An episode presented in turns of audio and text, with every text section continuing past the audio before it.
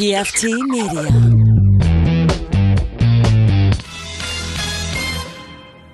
You are now listening to Cinema Crespediso. Chris All the Crespo fun. Radio Show. Everybody likes it. Listen, Listen to to it shit.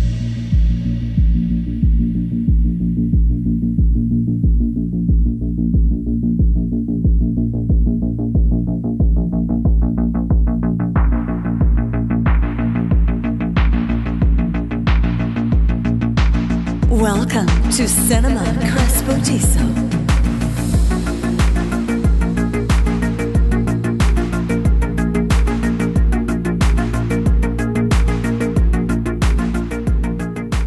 All right, here we go, ladies and gentlemen. Episode 424 of Cinema Crespediso. I'm your host, Chris Crespo, chilling in the Crespediso studio. It's a wonderful February Sunday afternoon. The weather is nice, 70 degrees out, sunny.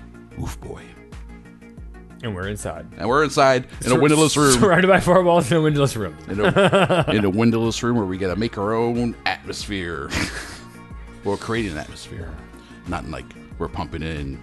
Uh, I mean, who knows? Maybe we, Hydrogen. maybe we are terraforming, Chris. That's possible. We could be terraforming the Crespediso Studio. Mega Studio One is is being built right now. We're laying down the asphalt as we speak.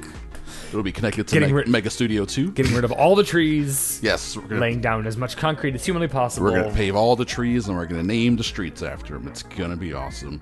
Drew Stakogmertz, my co-host, apparently back on Twitter at antihero419 Uh, I don't know what to, I mean, I did notice that actually Chicagoburn is gone. because they reclaimed antihero419. Oh, did they? yes. Okay. Hmm. to keep it more canonical, I guess. But now I have, say so. but now I got all these tweets that say Atreus Cockburn that doesn't exist. Yeah.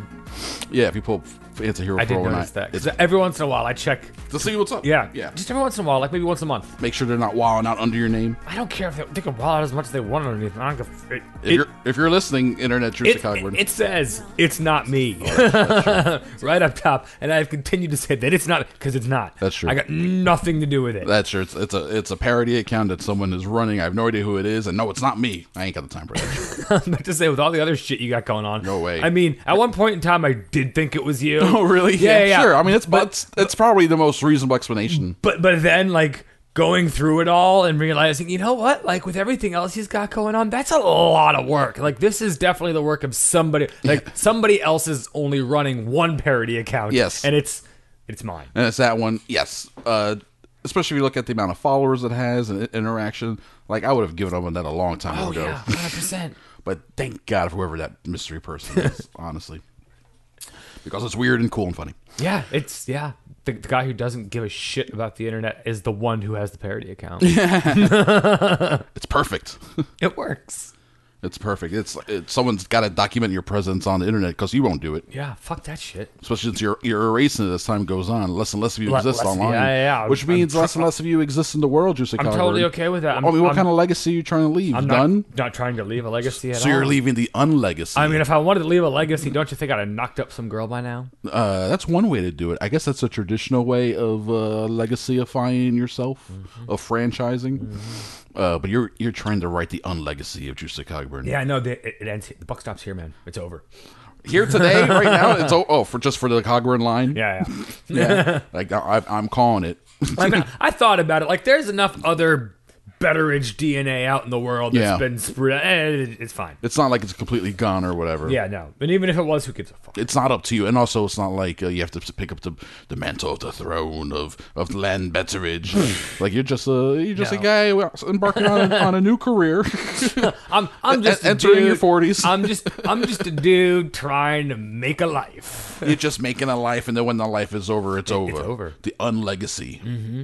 I'm, Fuck that shit. I'm writing down. This is your unlegacy. You know what? I mean, shit, Drew. You should be a nomad I mean, with that attitude. I mean, I, you, should, wa- you wa- should be one of the new nomads of America. I mean, watching Nomadland, I definitely thought about it. Right. I, I do.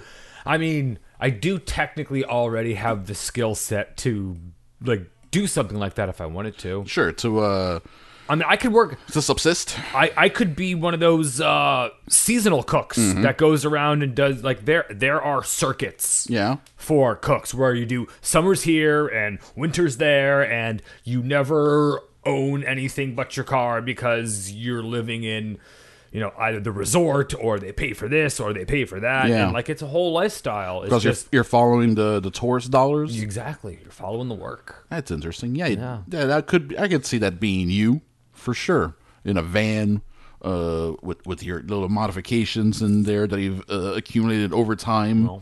Like, oh man, it'd be nice if I had like a shelf right here. Yeah, yeah. O- Only problem is I would definitely have to learn how to fix my own car because working Yeah. working like that and then coming up with a twenty six hundred dollar bill for whatever like that's not no yeah, way. yeah, not for your, cool. for your car that's worth two thousand dollars anyway, or, or Mm-hmm. what have you. But it's like that's my home. I can't just. That's not just a car. It's my home. Mm-hmm. I made memories in there, like that time that I drove to Topeka, and then that other time that I drove to. Man, the places that the, this movie takes you Awful. to, it, it feels in a way almost butthole of like America. Yes, it's like this. It's, is- it's all the butthole. It's either the desert or the cold ass Midwest, and it's like those are not play. Like I would. The problem with being a nomad is I would just be. I would be like, I, I would be more like the beach bum as opposed to the nomad. Okay. I, would be like a semi pirate of sorts because I would. I gotta stay where it's warm, man. so you'd be southern homeless. yeah, I can't be. Not even southern homeless. You'd be Florida homeless, or that's also why L.A. out there they have such a yeah. part of the reason why they You- have such you a have to be. I mean, yeah, I housing know. crisis. Yeah, fuck all that shit. because of the weather. I gotta be there. I gotta go where it's warm, man. Imagine being in Texas in the last week. Uh, you know, there people were scrambling to raise Yeah. money to put people in hotels and, Uh-huh. and, And- and, and- come up with warming centers and, And then, stuff. and then have you seen some of those electric bills they got hit with since? I just heard about a little bit something about that today. Yeah, that's So- weird. well, they have uh, they have a deregulated, privatized electrical grid. ah, Texas. So Good old Texas. Parts of Texas, like out on the edges, like ten percent of Texas, uh, is on a different power grid. Uh, I think a, a regulated grid. and I'm sure none of their shit went down. None of them had any problems. I'm sure. Yeah. Yep. But anyway, um, did I mention we're talking about the movie Nomadland, guys? Nomadland just came out on Hulu. It's also man Enzian on this one a week a week late. Mm-hmm. Yeah. they just started playing it uh, the day it hit the streaming services. Usually they're at least a week a ahead little of bit it. ahead. Yeah, the bigger the movie, for sure, the shorter that window. And I. In my heart of hearts, I feel like that's because it's the, the rental fee, right? if than you if likely. you want to show it earlier, when the demand is higher, gotta pay more. it's going to cost you more money. Same thing with uh, Texas Power. You want that power? Time to pay more, baby. So uh, it's on Hulu now. Uh, it would be. It, could be a nice movie to see in a theater because it is like shot widescreen. Oh, yeah. uh, I mean, some of made those- with care. I mean, just because I don't ever want to physically go to the desert, I love seeing it on film because it's beautiful. The, yes, the rare times like there were they were outside and it was sunny. Yeah. outside. I was Yeah. like, oh, that seems nice. Yeah, no, it's beautiful. It's just Yeah. you know, it just so happens to probably be like 32 degrees Oh my god. Yeah, I have to remind myself that's probably cold. and dry, no humidity. I'm kind of okay with that, but dry, dry. That's when you like. Uh, I can't. I can't do dry, dry. yeah, that, that happens around here during the wintertime when I Oh, go to I like get to get into my car and it, the car zaps me. Yeah. I hate that. I hate that car zap. That's what happens when it's dry. Mm-hmm. Uh, Francis McDormand, McDormand, the doorman. Sure. Francis Francis the doorman uh, produced this thing. She Oh, it- nice. it's a book Okay. nonfiction uh, called Nomadland, a story of 21st century surviving in 21st century America. I think that's wh- what it is. I didn't read into it much. I didn't see any trailers. I just, you know, for months the hype online has been Nomadland, like this is the movie. Chloe Zhao.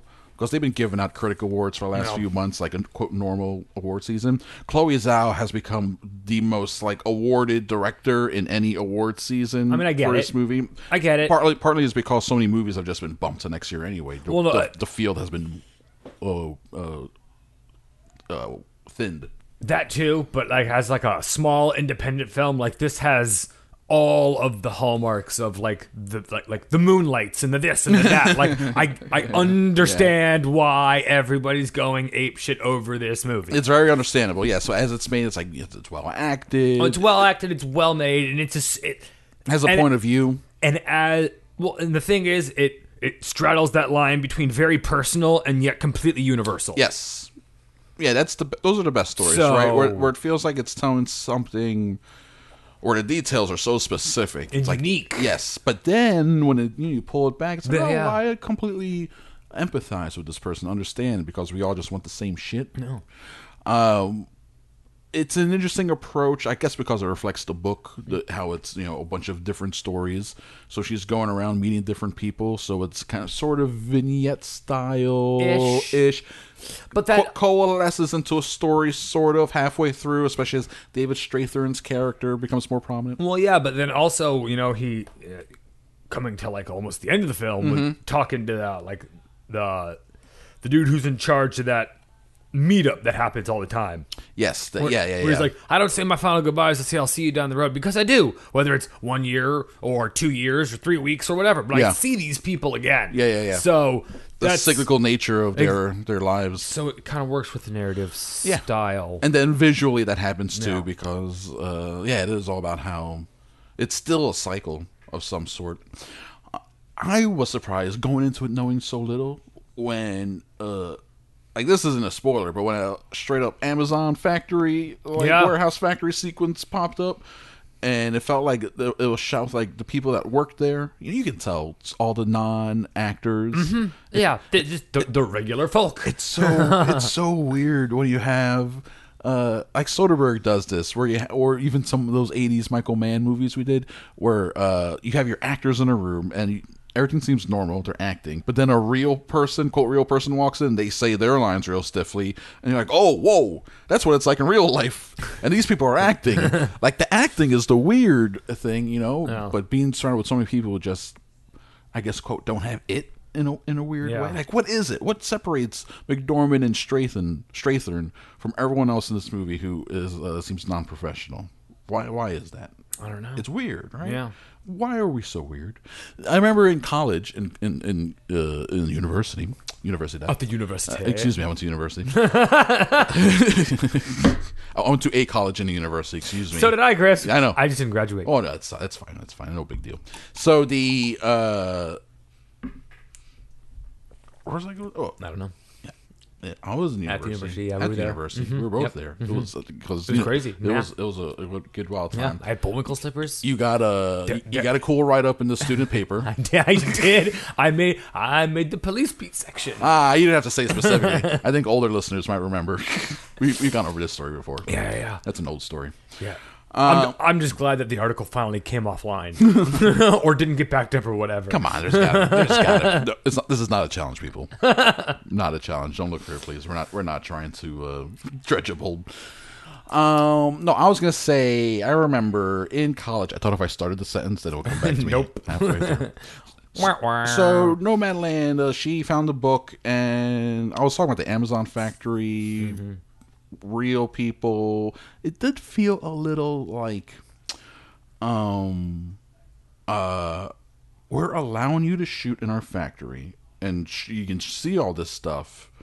But you can't really be negative of the workplace. You have to kind of show us in a good light, and they do. Like one of the things is someone's like, "Give me some safety tips," and it's like, uh, three points, always touching three points, you know. Yeah. And then later in the cafeteria, and they're, yeah, yeah, we all work together, and there's a lot of camaraderie, and it almost felt like an Amazon, like come work at the Amazon factory. Well, I mean, for for me, I thought it was uh, there was there was enough give and take. Mm-hmm. Where yes, while shooting at the plant, it doesn't you know show the dark and the dirty and the this that the other. yeah, like the articles that come out, we know about it. but at the same time Mm. uh it does show you know what kind of people that they are employing and how they are being kind of exploited by Yeah, this which is the point of the movie. It- Yeah. it's the working class people, um, the people we don't think about that are fulfilling those orders during uh, Christmas time, and I'm like five days workers. Oh, I should get this too. Let me just add it. Now someone's got to work uh, extra harder for probably not that much money. Um, it was interesting when Amazon. I was like, holy shit! That, I was not expecting that to happen in this movie. yeah i mean I, I, for it to go I- there. I thought there was enough give and take to where it was they still got their point across without being like you- w- w- by still having amazon's With, without whitewashing the um, the role of Amazon Yeah. in the situation, Exactly. in the in the role of the cycle of these people who were so the movie and the book is about just being poor in America. The the social security net, the safety net is is not there, and this is what people find themselves having to do just to get by. yeah and I was like affected by Swanky's story. I was like, Yeah. Mm-hmm. oh, like Swanky, that, that got me good, you know. And uh, I think it's a very well made movie. Yeah. You know, I can definitely see why people have been talking about it and talking about it. For I mean, I- months. I, I- was I was getting afraid that man is this thing being built up too much for me by the time I get around to it. I mean, I definitely get Swanky's point of view.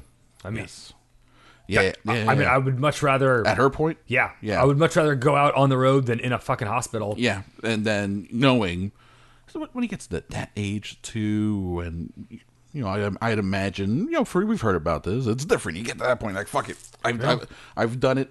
I've, I've lived it. I mean, fuck, Chris, I'm almost 40 and I'm almost there. Yeah. Shit, man. That's why Hunter S. Thompson killed himself when he was 57 because he didn't want to get past 40. He was like, he thought if he got into his 40s, he failed. Yeah, well. And then by the time he was 57, he was in pain. Fuck. He was like, life sucks. And he shot himself.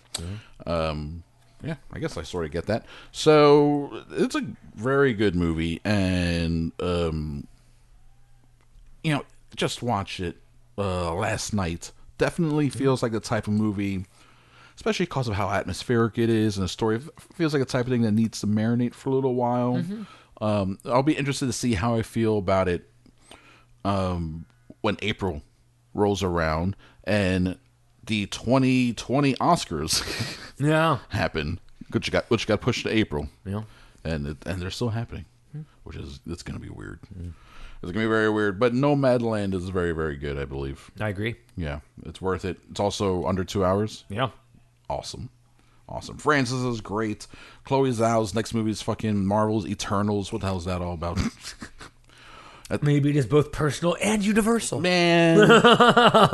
But literally universal. Well, I mean, going from yeah, going from story of a uh, uh, bucking bronco rodeo guy, and then to like a nomad uh, American nomad lady, to then um, the, uh, these uh, elder gods of I mean, of it- superhero lore. yeah, it makes sense. I mean, it it makes me think that the Eternals is going to be a little more story based as opposed to Like more cha- Marvel movie. more character based, explaining No. who these people and are, what's going on and why we give a fuck. and why we should care. Uh, a Thanos cameo cameo would go a long way there for Eternals. Perha- I mean, as like a flashback or yeah, whatever. or something. Yeah, to, to- to to give people more of a reason to b- understand why they're we're even talking about these characters because No. because Thanos came from them, you know, uh, from that whole crew. Anyway, Chloe Zhao, interesting. Some really good stuff. Nomadland. Uh, media diets. I rewatched Kong Skull Island for the first time since it was in theaters. Oh, it's on Hulu right now, I think. It's uh, well because it's on HBO. Yeah. yeah. So Hulu uh, just has like HBO channel there.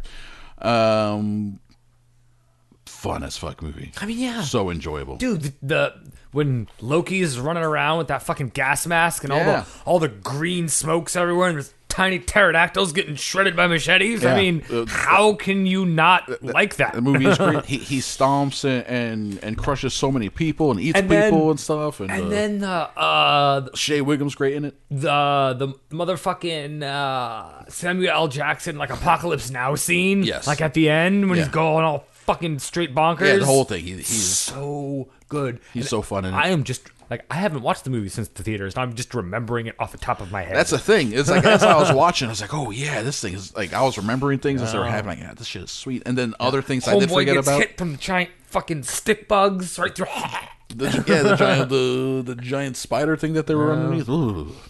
Uh, watch it with my mom, who enjoyed it. I was surprised how much she liked it. Movie's a lot of fun. She, she jumped a few times. of course. Uh, and it's it's uh, nice to watch that. I'm not going to rewatch the Godzillas, I think, but I, I wanted to rewatch that ahead of I mean, the only thing. Godzilla vs Kong. Come out in April. I mean, just just rewatch like the maybe like the last five minutes of the first Godzilla where he fights the giant bug and rips off its head and Um, Yeah, the cauterizes weirdos. the, fucking wound It- with his fire breath. the final fight in um, the second one was pretty good too.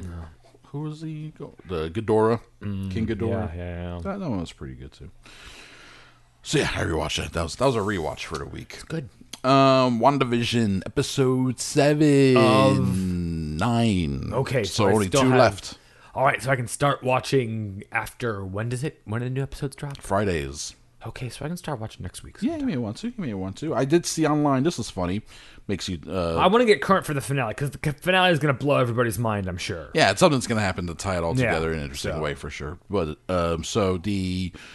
I saw this online. It's a good reminder to don't believe a goddamn thing you see on the internet. But uh, someone was passing around, people were passing around memes. They're like, "Oh, the last three episodes of WandaVision are going to be an hour each." Like, holy shit! Uh, this episode, 30, 32 minutes. Uh huh. Yep. Uh-huh. just like all the other ones. Yes. Not even the longest one. Other episodes have been longer than There we go. than this week's episode. Yeah. so people, people, people, Check your sources. people, people, people. so episode seven's fun. It's, it's really good. Uh, it's um, definitely getting plot heavy in terms of uh, you know moving things forward, and we're, we're definitely going towards the end game, so to speak, of the episode.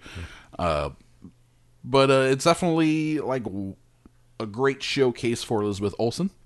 She gets to do quite a bit eh, throughout this whole little mini series thing, this limited series for her, and uh, it gives us a reason to actually care about like Wanda in, in a real way that we've never even had the chance Mm-hmm. to before. And also, Paul Bettany is fantastic because he gets to do a little bit more as Vision, more than just like uh, I'm, I'm being a logical robot, robot, guy. yeah. yeah. And this one he actually gets to like grapple with emotions and his role in things. And- Have fun with it. yeah, yeah, it's really good. And also have legit fun. Like, especially in the earlier episodes when they're really leaning into the sitcom I mean, stuff. is, is he still all uh, red face and green suit and stuff depends, like on, that? depends on the situation. Sometimes he is, if he's like in sitcom mode and th- there's around other quote characters, Well, no, then I- he's in like, uh, he looks like Paul Bettany, but then later he's As like, Vision, is he Yeah. still red face? Yeah. green suit. yeah, maroon, maroon Okay, face. okay, okay, okay. okay. Um, is the suit green? it's whatever. I feel like it's desaturated. Uh, just as long as he's not c- cream colored. No. Okay. No, he's not cream colored. Okay. And um, then also episode seven uh, ends with the big reveal of who uh, the bad guy is of the episode, essentially. Like the real, there's a couple, you know, points of drama going on, but the one real bad guy causing all this shit. And online, if you f- if you're following the show online, people were like kind of s- saying like, "This is where it's going. It's going in this sort of direction," and they were mostly right. So we we go. will see what happens with the last two episodes. But I'm into it. I'm watching them as they come out, and I'm I'm into it. I'm liking it. Only two left. I think it's been it's been a fun ride so far. And also this one, I feel like the last episode was sort of late '90s, early 2000s. Kind of reminded me of Malcolm in the Middle. Uh, like that sort of, but that genre still happens though with like um Arrested Development, things of that nature. even stuff like that. Yeah. Yeah. But then this one, this week's episode just- it- felt more like 2000s and was specific specifically Modern Family ish. Okay. Because it's a family show, but she's like sitting in a chair talking to the camera. Yeah. But then they play with that convention later. That's why I feel like the early episodes play more into the actual sitcom tropes, and then uh, later episodes they take those tropes and they're messing with them for the purpose of the WandaVision show. And uh, it's actually it, it seemed like it was a lot of fun to to put this story together to come up with this way to do it. Like as as a writer, it seemed very enjoyable uh, to have cracked that story. Um, all right, my last bit of media diet is uh, Alone season three. I've watched most of it. Are they still in the same place? No, but yeah, I complained a bit about season two being the same place, right? Season three, they moved continents. Okay. they've gone from uh, Vancouver Island, British Columbia, Canada, North America, all the way to Patagonia, which is at the very bottom of South America, down by Chile. Oh, oh, but still, just as I mean, y- you're Cold. you're still in that same ex- those extreme latitudes. And then, as a matter of fact, it's so similar that visually it's quite similar. It, Yeah. it almost looks like the same, No. Mm-hmm. the same place. The only thing is that they swapped out the predators. well, yeah, because it's, it's the other side of the world, yeah, literally. Yes, it's it's like a video game where it just it's the same setting, but we took we took the bears out and, And now uh, they're cats. yes, we, swapped out, we swapped out the bears for the pumas. Yep. Uh, and oh, Dude. they did they did have panthers and and Different insects. yeah. Oh, recluse spider. Ooh, ugh. Oh. Oh, no. One person who I thought was like, this person's got it. This one's gonna go for it. then they wake up and they're like, so I have three bites on my butt. Oh. oh no. I hate spider bites. Oh yeah, yeah, you should. you should. They're bad, bad. And then of course that does like pop up video. Little info pops on the bottom. Like this looks like a recluse Chilean spider. A recluse Chilean spider's venom is more venomous, like per ounce or whatever, than a rattlesnake. Or Yeah, some shit well, like that. uh, th- also though, the thing is, if you wake up in the morning and you look and you're like, "Oh, I think that was a brown recluse bite," chances are it's not because you woke up and you realized it was something. yeah, yeah. like, not a, if- not a if you- Chilean recluse. it's not a brown recluse. If you had actually been bit by a brown recluse, you'd already be dead. Yeah, no, this is this is a Chilean one, which is quite different.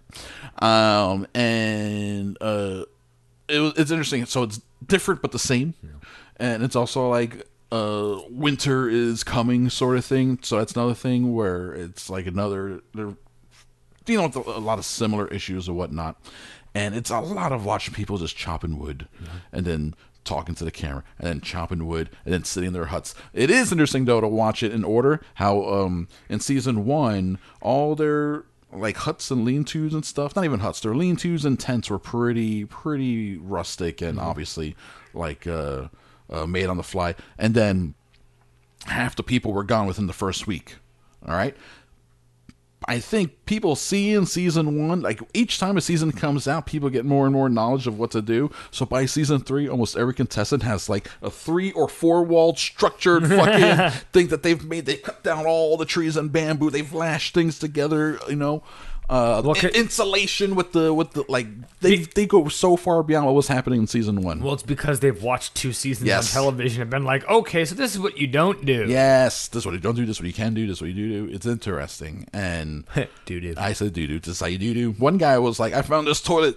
No, he's like, I found the tree, a tree with a. It was like at waist high, and the way the root it was bent perfect. around, he's like, "I'm gonna put some moss right here." I found me, I found me a toilet. That dude quit like two days later. He's like, "I miss my wife." the weirdest thing, Drew, is on almost all these seasons, the people who seem the most equipped that like do a lot of building and they find they like I need this and I can make it. I'm making it happen. They're all the ones who are like I have completely dominated this environment, and they sit there for a second and they're like, I miss my family, and then they all quit and leave. Like I've proven it to myself that I can do this. But it's like, but you didn't make five hundred thousand dollars, and then the dude that wins is a guy who's like barely hanging on, barely getting fish. But he's the one who survived He's- all the way to the end. He's the one who wanted that money the most. And then even when they came to get him, uh, th in the first two seasons anyway, the way they tell the winners they won is they let them know, like, hey, we're just coming out for a routine medical exam, which I guess they do. I'm sure they while do. They're out They- there, right? they- for insurance purposes and shit like that. if somebody died on one of those shows, exactly Chris. right. They did seven seasons, so I'm assuming all these people have lived. Oh, I, at least up to season seven. Yeah, I, don't, yeah I, don't, I have not checked on production news for alone. And uh, so they go to him for the, the routine, and then like, and the season two person, they're like, uh, "So how you feeling? You're doing all right?" And the whole time, like on the show, when he's talking to the camera, he's like, "It's so hard out here. I miss my family. Like I want to do this for them, but I'm so tired." Blah blah. blah." And then when they talk to him, like, "Can you keep going?" He's like, "Oh yeah, I'm ready. Let's keep let's keep doing it." He's the last one. He's like, "Let's go. Let's keep doing it." Um, and then his wife. That's how they tell him. Then his wife just like pops up out of the. and then he uh, Fuck you. And he starts, and then he starts crying. Oh, that's also very manipulative. Where they take these people and they separate them from their loved ones for months, and then to tell them that they won, they bring their loved ones to them.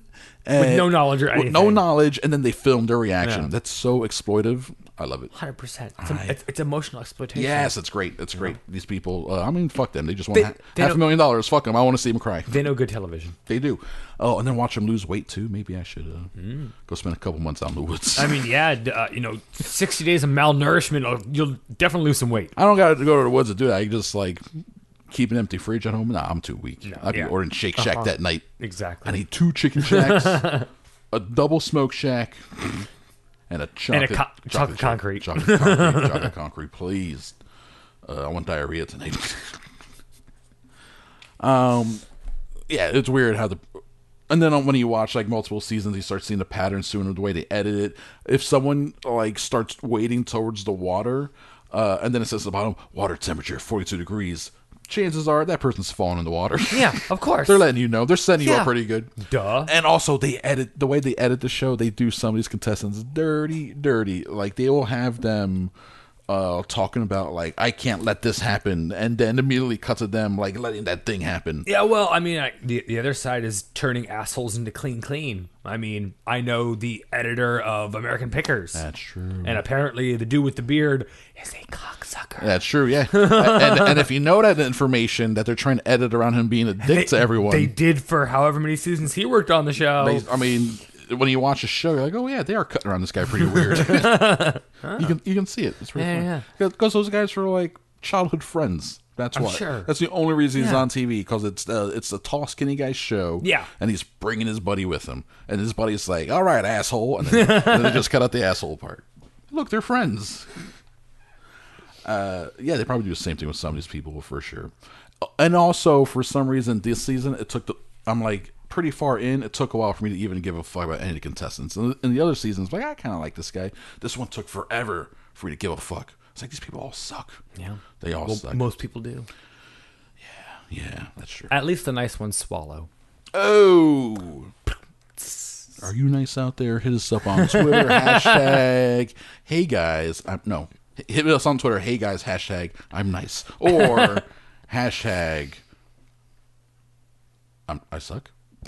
But that's, that's not kind of nice. Guys, don't tweet us. don't leave us alone. Bunch of dirty weirdos.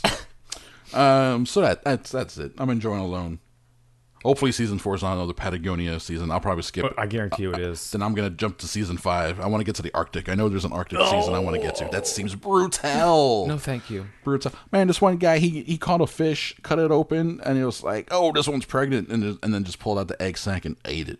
Well, yeah. I was like, "Damn, that sucks." Fish roe. It's That's delicious. That's the protein. Fuck delicious. That's the protein. Chris, Ugh. fresh caviar. No, thank you. Literally fresh caviar. Nah, I don't want it. Yeah. I don't want it. That's what caviar is. I don't even want jarred caviar. What do I want fresh caviar for? It's even fishier. Then he gets another one. This one's a male. Pulls out the sperm sac. What do you think he does with that? Eats, Eats it. Uh-huh, And then it says right on the bottom, in Japan, this is called like s- sakura Uh, or something. It's a delicacy. I'm like, what? People paying money Mm-hmm. Yeah. for them fish spermies? Good money. good money for gross fish spermies. And then when he pulled out that sperm sack, you were thinking, does it look like what it? Oh, it looks like it. It looks like it.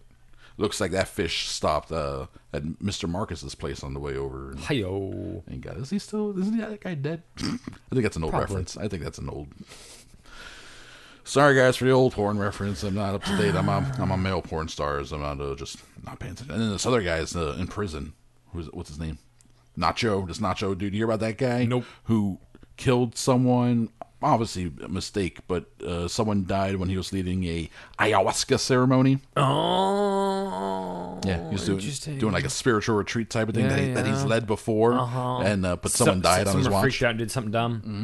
On the show alone, season two and season three, two contestants separately did their their own little like sweat lodge things for similar reasons. They'd be like, I want to determine if I still need to be out here, but I need I need guidance.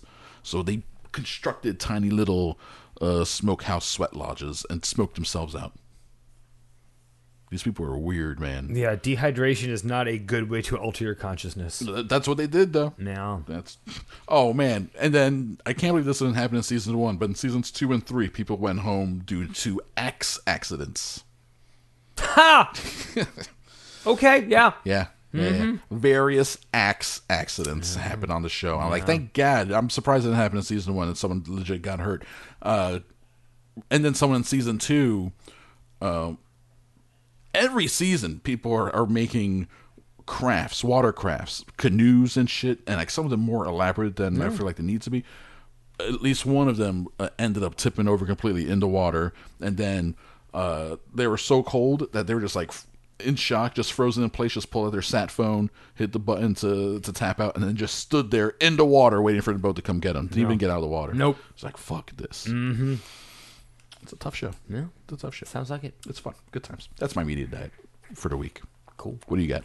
Uh, I watched uh, the Tiger documentary on HBO. Oh, the two parter? Yeah, two parter. How long is that? Uh, each of them, are, w- first one's hour and a half, second one's an hour 45. Wow. So it's two full length movies. That's damn epic. yeah, but it, I mean, it must have had Tiger's nod because he's in it at the end. Oh shit. Like being interviewed? Yep, just him because you know obviously he's divorced, can't you Yeah. Mm-hmm. know, doesn't see his kids that much. This Yeah. that the other. So yeah, it's it's it is very truthful and matter of fact. There is Okay.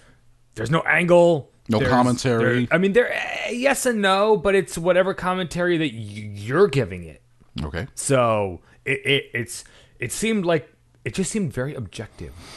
Okay. And, and it's kind of up to you to make the decision on whether the things he did was wrong and this, that, the other, and blah, blah, blah. Because, I mean, he's still fucking Tiger Woods. yeah, the morality of his actions and the things that happen around him. Did you learn anything? Because I mean, Oh. I did, actually. Because, I mean, I, kn- I knew.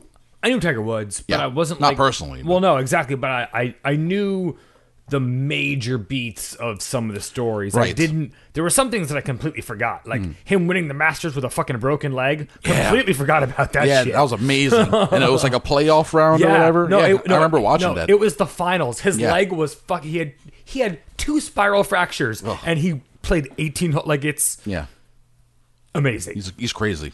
well, no, exactly. But, but it goes into his psychology and this, that, the other, and it just it's a more in depth look at his kind of entire career. Mm-hmm. Starting, f- I mean, I only knew up like from a point to a point.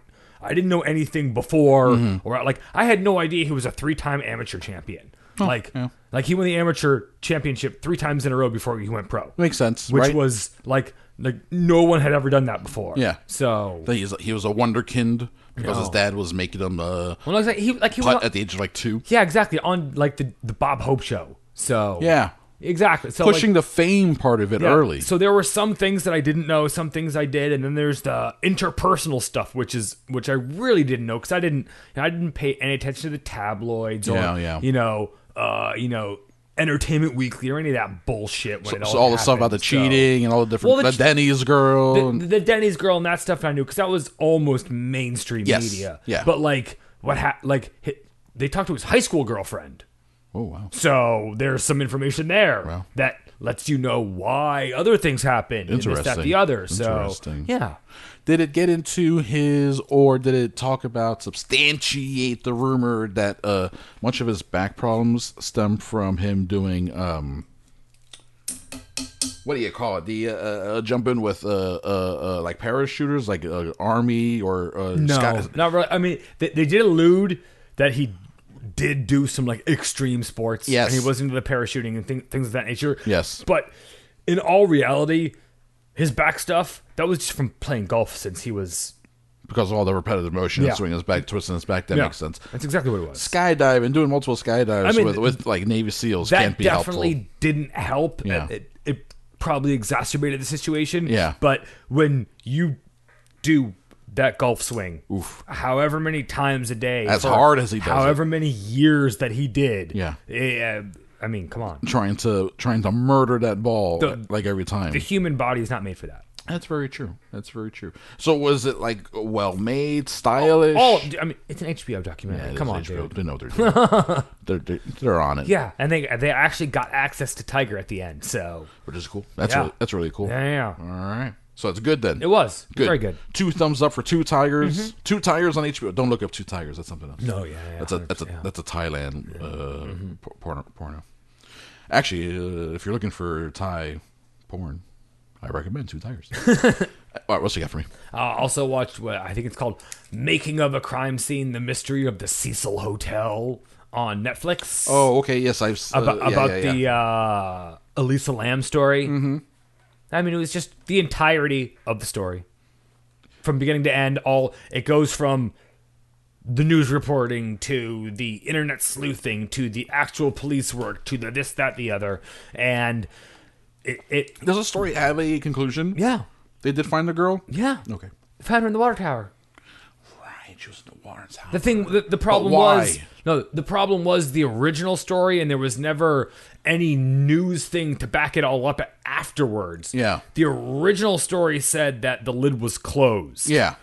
when the police, when the maintenance worker found her, it was open. Okay. So everyone was like, "Murder, murder, murder! How can you put a twenty pound thing in?" there?" She was she was bipolar. She was off her meds. She had a manic episode. She cr- some for whatever reason she decided that was the place to be and fucking drowned. Man.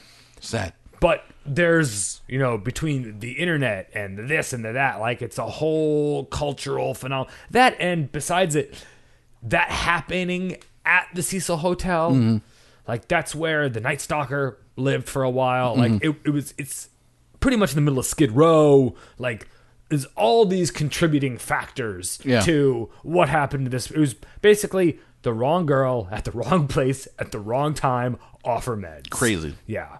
Crazy. So, so it's uh, a couple episodes. Four 54 minute episodes. Oh wow, it's quite a bit. but it's it's one of these new 2020 Netflix documentaries that the production value is there, the Mm. Sure. cinematic value is there. It's all it sucks you in. What was that? Pretty quick pace and stuff. No, like exactly. That. Dude, Yeah, that- four hours went by like that. they know how to make these damn things They to, do. keep, to keep you watching. what they're doing. Those sons of bitches.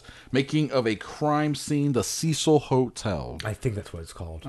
It's on Netflix. It's like number one this week. You- I can't. If you haven't watched it yet, then you're not. You know, Then you're not paying attention, or you're too busy watching Shit's Creek. Mm-hmm. things. I'm watching or it. I'm Bridgerton, still watching Shit's Creek. because apparently the world loves Bridgerton. Well, loves Bridgerton. They love it so much they want that young man to be the next James Bond already. That's how much they love Bridgerton.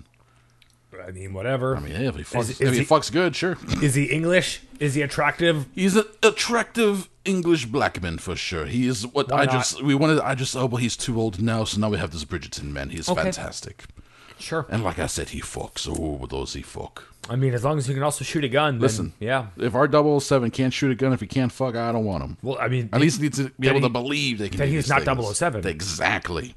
he has to be able to fucking shoot. th- Pretty much the only two requirements for being 007 is to be able to fucking shoot a gun. You want to be a 007? Can you, you want to be a 007 young man? Can you shoot a gun? Can you fuck? Can you fuck well? Can you fuck well? Prove it. Prove it. First, here's a gun.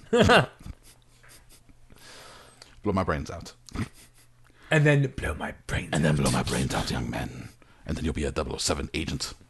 Working for His Majesty's Sin- Secret Service. Oh, yeah. oh, that's right. That's right, boy. 007, my butt. Um, that's for the, uh, the MI6 fetishists out there. Okay. Gotcha. You just gotta- you I, gotta- thought, I thought we were easing into a Crespo Diso After Dark episode. yeah, it's a little too early for that in the day still, but I am just trying to appe- appeal to all segments of the audience. It might take me time to get to everyone, but this one is for sure for those uh, MI6 fetishists in Wolverhampton and South Bedfordshire. East Stains Massive, big ups. what else you got for me? That's it. Okay. All right, Tiger on HBO and make it of a crime scene. That's all good stuff. Um, we're at the middle of the show here. That works out great. So we're going to take a break. We're going to be back. We have one comment in the Facebook group. We have two emails, I believe, to read. And then I have way too many stories to try to squeeze into the rest of the show. All right. So we're going to make it happen right after this.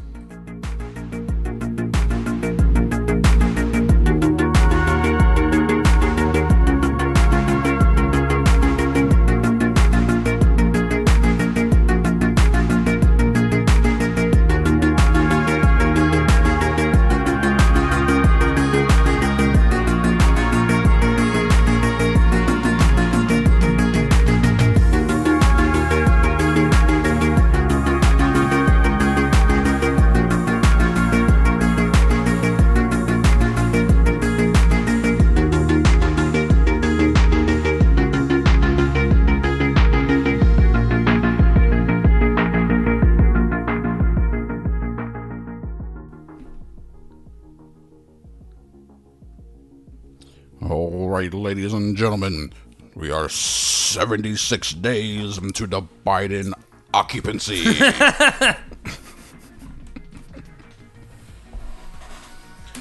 Rust and piss. Rush Limbaugh's dead. Uh, it's been a while since a piece of shit has died that has made everyone feel good I mean, has about it? their death. I mean, most people, people with a conscience. It's funny how it's actually people with morals and a conscience are the ones who feel good about this, the death of this person. Well, I mean, he's the uh, like he's the original internet troll. Like he was trolling people before trolling people was a thing. Yeah, it was him, that other Don Imus fuck. He's yeah. the he he is the He's so pre-troll much troll. worse. Yeah, man. God, what a piece of shit.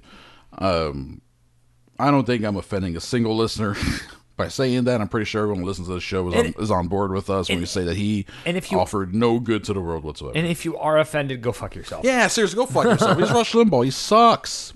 He sucks. He's dead. Fuck him. So um, anyway, Drew reminded me that I should bring that up. CinemaCrespediso at gmail.com. Um, Goddamn libtard cucks. Yes, libtard cucks. The libtard cucks gonna gonna gonna take over. Meanwhile, uh, the Republicans who are like, we don't want government telling us what to do and, and taking control of shit. Republicans in Florida want to um, regulate the potency of ma- marijuana. In, in medical marijuana in Florida, and they want to limit how strong it can be, th- meaning then people would have to buy more product and ingest more product to get the same effects. Uh, gee, I wonder who that helps forcing them to force people to spend more money to get what they need. I wonder who, who who's who's donating to these people that benefits. So Republicans are trash, trash, trash people. I hate them all. They're the worst. Crazy how uh, it's the Christians who, since childhood, have been told that you must believe um, in what we tell you on faith. No evidence needed. And if you even ask for evidence, that means you're questioning God and you're questioning that your faith is slipping. You're not Mm-hmm. a good Christian if you even question this shit, right? Um, isn't it strange then that those are the same people then go on to believe, oh, yeah, election fraud, that happened. you need evidence? No. It- it- I believe in it. I'm pretty sure Gandhi said it best when he said, "It's Someone got a sandwich? no, it, it, it's amazing how unlike Christ most of these Christians are." It's interesting, isn't it? It's very interesting that the, the lacking of, of Christ like behavior amongst the, the Mm-hmm. Christian orthodoxy. Uh, this is talking politics. Politics. Uh, and we just, you know, talking politics real quick, and we're saying, isn't it weird? We're not saying anything bad. We're saying, isn't it weird? Just asking questions. Wait, wait a minute. Just Re- asking questions. Wait a minute. Religious hypocrisy? No. No. No. No. Uh, this episode brought to you by The flying spaghetti monster. By the Flying Spaghetti Monster's money lending table at the temple. Just come down to the money lending table at the temple. Ask for the Flying Spaghetti Monster for your 10% discount off this week's tithe. 10% off 10%. That's right. Thanks to the Flying Spaghetti Monster. I'm getting pretty good at these ads. yeah, man. We were all we, we were all made by a sacred touch of his noodly appendage. Ew. Show me in the doll where his newly appendage touched you. Here, Kind of all over. and here, Here. and here. ears area. Um, cinemacrespediso at gmail.com. Email us and we shall read it on the show. Uh, Drew Cochran's going to pull that up here. Uh, when he does so, he will read it and then we will respond in a way that will either make you feel validated or stupid. We got an email from Nick, Hard at Work Nick. what up? Hard at work, Nick. Hall. That's Hall Nick. Hall Nick and Hall Matt. Hey, just curious where you guys land on the Terminator franchise. Being fans of James Cameron, I imagine your enjoyment of the movies ends with Judgment Day. Are there any of the other films in this series you enjoy? Hmm. I just watched Dark Fate and I was actually quite impressed. Hmm. Thanks, guys. Hardwood Nick. Hall Nick. Wh- wh- which one is Dark Fate? Dark Fate is the most recent one. Oh, I'm sorry. Yes. Hard at work, Nick. You But that- have a terrible taste in movies. I mean, I don't know. It's still compared to Compared to- Genesis. well, I mean, That's Gen- that's the one with Jai Courtney and Genesis? and Amelia Clark. Genesis is a hunk of shit. That is a turd of a movie. I mean, as far as I'm concerned, I feel like- I think that's the worst of all of In them. all reality, there's Terminator, there's Judgment Day, and uh, somewhere down the road there is Salvation. okay. The, Oh. Ma- the McGee film Only, with Christian Bale. only because Christian Bale plays a really good adult John Connor. sure, yeah. And, And uh, that's really about it. also, that's where we now get the audio of him yelling at the director of photography for Mm-hmm. Yeah. getting in his shot Yeah. in his eye line during yeah, a yeah, scene. yeah. And he's like, do, do, do, do, do, just walking around. Mm-hmm. Uh, it's good audio. It's- exactly. It's pretty funny. So b- besides uh, those three movies, as far as I'm concerned, it is You toss the rest. Garbage. Okay, here we go. I'll give you my rundown. Um, obviously, Terminator, Terminator Two. Yeah, what are we gonna do? Those are two of the greatest Duh. movies ever made. I Um, mean, Terminator 2 Judgment Day is quite possibly like one of the 10 best films of all time. It's a Godfather Two of Terminator movies. Come on, it's so good. Uh, and we did a whole episode on Terminator for our Patreon.com/slash Crespediso last October. You can check that out, people, if you want. I'm sure Nick already has because he's a patron. Thank you, Nick. We appreciate it. Hall Nick, Hall Matt. I just I just like saying Hall Hall. They need, they need to do a sister show where the initials are H E E. Uh, instead of hard at work, it's hard eating eggs. Hee haw. And then there's hee haw, hee haw, Matt, hee haw, Nick. Guys, you can have that for free. so, um, Rise of the Machines, the third one, Jonathan Mostow, the guy who made the movie Breakdown. Like he's a decent director, and the truck car chase scene that happens like uh, 20 25 minutes in is great very destructive very over the top and some of the violence in the movie is really good and i like that the movie ends with john connor um, essentially being tricked into uh, going into a bunker as the world ended around him so that he could be alive for the future war But that's the one with uh that's Nick Stahl, Nick Claire Stahl, Danes. yes. Yeah, and the Terminatrix. Yes. Uh, Kristen, Kristen Lock, Lock something. Um, so it has things about it. It's like, eh, it's okay. And it's m- more straightforward than the subsequent Terminator movies in terms of story and timeline and style, which makes it sort of. It feels more in line with the older Terminator stuff, which is interesting. It's not good, but also uh, Arnold was only 50, 51 at that time. Yeah. So Didn't have to do any weird CG bullshit to him. no, no, he looked good. He and, and then he got like in super shape at that time, uh, incredible shape. I remember being in a full theater because that movie was a hit. It was such a hit. Uh, I was in a full theater opening weekend, and then there's a customary. I've traveled back in time, and now I'm here nude. I'm a nude man. Uh, like he stands up, and he sees his body, and people in the theater were like, you could hear them all going, "Damn, damn, look at that, he's ripped." The whole place, "God damn, look at Arnold, looking amazing." Um, everyone was just because it was that was right before he became governor. It's right before he became governor, and so I like that. I like in Salvation. I like the um, in the beginning. I like Anton Yelkin's Michael Bean impression. I like The uh, fu- I like the I, I like the human robots. yes, yes. I like the robots. The, the dudes in rubber suits yes. playing robots. Yeah, the T six hundreds. I like that, and I like um, and then some of the action's fine. Like McGee is an okay action director. Uh, I did not like the CG Arnold at the end. I thought that was Yeah, stupid. no, that was awful. And I didn't like that the marketing gave the big reveal, which is that the Sam Worthington character is a Terminator the whole time. They gave that away in the marketing, and that's like a, it's a twist in the movie. the Sam Worthington part's the worst part of Salvation. And he's also the worst part. Of the movie. There's a weird history of the Terminator movies giving away twists in the marketing. So T2, if you watch the movie not knowing that the Terminator that Arnold was sent back to protect John Connor, if you only if you just watch Terminator, and then you right away put on Terminator 2 and you don't see the marketing and no one tells you the story, the way the story plays out for the first 10 15 minutes you- it looks like Arnold is there to kill Yeah. John Connor, that he's the bad guy again, and that Robert Patrick is the good guy. Uh, and then it's supposed to be a big reveal when he's like, "Get down!" and he saves uh, him. Uh, but that's all in the marketing. The, the the marketing of the movie was now the Terminator is a good guy, so they blew that twist on purpose. Um, Salvation, they blew the twist at Worthington's the Terminator in the thing. In the marketing for Genesis, they blew the twist that John Connor is a nano Yeah, Terminator nano thing, on yeah. the poster. So lame. it's on the poster. That's One crazy. Of the worst movies I've ever That, seen. that's a terrible, terrible film. So bad. Jai Courtney is movie poison. and uh, and then in Dark Fade, well, there really wasn't a twist in that movie, was there? The twist was that the Spanish girl is like, I'm the leader. It's not my baby, but he could see that coming from a mile away. Yeah. S- Sarah Connor was the last person in the room to, to think that it was a pregnancy thing and not a. They've really. They've gone far beyond just killing pregnant women since Terminator 1. definitely. God damn it, Sarah Connor. Um, obviously, I have thoughts about the Terminator movies. So the uh, yeah, s- G- Genesis bad, bad, bad, bad, bad, bad. Dark Fate decent step up. I like the what's his name Tim Miller. He does that goo animation so good. I like the design of the the Terminator, the, the robot, and the the, the the- the two Terminators that combine. I like I like that. I thought that was fun. And then what's her name? I think she's very good. Mackenzie Davis. Well, yeah, Mackenzie Davis is fine. I think she's very, very good. I, movie as a whole, nah. Nah, I ain't gonna see it ever again. Never again. I saw it opening weekend. That's enough of my time and money and energy.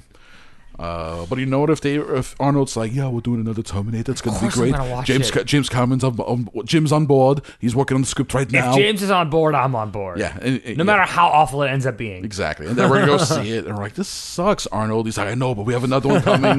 Fine, Working I'll- on the seventh one. Fine, I'll see that one too. But first, here's- first gotta see King Conan. the Terminator hasn't broken me down the way The Hobbit did, where I never watched the last one. Yeah, no desire. and I don't to. care at all. Ever, Exactly. like, doesn't matter. Isn't that weird? I was let down so many times. It's so weird. Like, okay, I'll give you another shot. It's definitely an abusive relationship we have with Terminator. We were able to walk away from Hobbit easy, but Terminator, come back. I'm look, eating is not cheating. Damn it, James. Yeah, especially when like the reverts have the rights have reverted back to James Cameron Ugh, that means potential. Potential to both be hurt and. and disappointed to exactly. get both. Motherfucker making a Terminator movie on the side while I was making Avatar four, Five and six. S- eight nine. that son of a bitch. Um, yeah, so those are I guess those are our Terminator thoughts. You're terminated. Also got an email from Scott. What's up, Scott? How you doing? Scott, now I want to terminate your opinions. I have a problem with Rami Malek's face. the face was so perfectly awkward for his Mr. Robot role. Oh, yeah. And the face was quite sufficient, portraying the twink version of Freddie Mercury in Bohemian Rhapsody. That's very funny. There is no time to die. I haven't seen many trailers, but still, I look at the face and I think, yeah, that's definitely the face of a Bond villain. so, will he ever be viable in a normal role? Can he ever be just a guy, as he was supposed to be in The Little Things. As much as the script set up Jared Leto as the obvious bad guy, Remy Malek's own weird fucking face was doing the exact same thing the whole time. Do you guys think Rami Malek will ever, will ever have a so-called mainstream Hollywood career, or is he destined to play weirdos because of that face? Take care, guys. Scott. Interesting. I also think maybe because he's shorter plays into it as well. So he has that like little guy energy going for him that does work well for Mr. Robot, but I mean- maybe not for other stuff. I mean, he does have that face. He's got a weird face. I get He's it. got an intense face. but if in the right movie, it's totally doable. Yeah, I mean, sure. I've seen plenty of weird looking motherfuckers do great jobs in movies. Yeah, we've seen Steve Buscemi get his handful on a have a fairly uh, mainstream career looking like, he does. exactly. And all and for some reason, every time I see him, all I can think of is Con Air and him wearing some Oh, poor man. girl's head as a hat through pretty three fucked. states. That's pretty fucked up. even though they don't even show it, I can close my eyes and I can see it. It's pretty fucked up. yeah, that's even more fucked up. But like, you don't have to show it to me. I can just imagine it. Because his weird looking fucking face. with my brain. Um, Rami Malek he could. I feel like he has done a few movies, like especially before Mr. Robot. He's done some stuff where he's just been like the best friend or a side character, but like a normal person.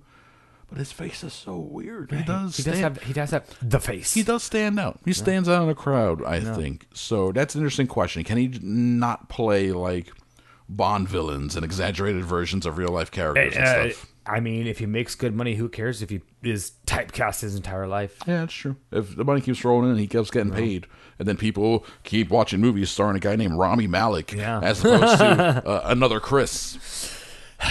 Goddamn Chris! I'm so sick of Chris's. They're all over the place. I'm done with them. We don't need another Chris in this world. You want Pratt? You want Pine? You want? You want Pratt Pine Hemsworth? what do you want? You want uh? What, what else we got? We got uh, I'm sure there are plenty others, but I can't think of them right at this moment. yeah. There's a couple others. These sons of bitches, idiots. Uh, Evans.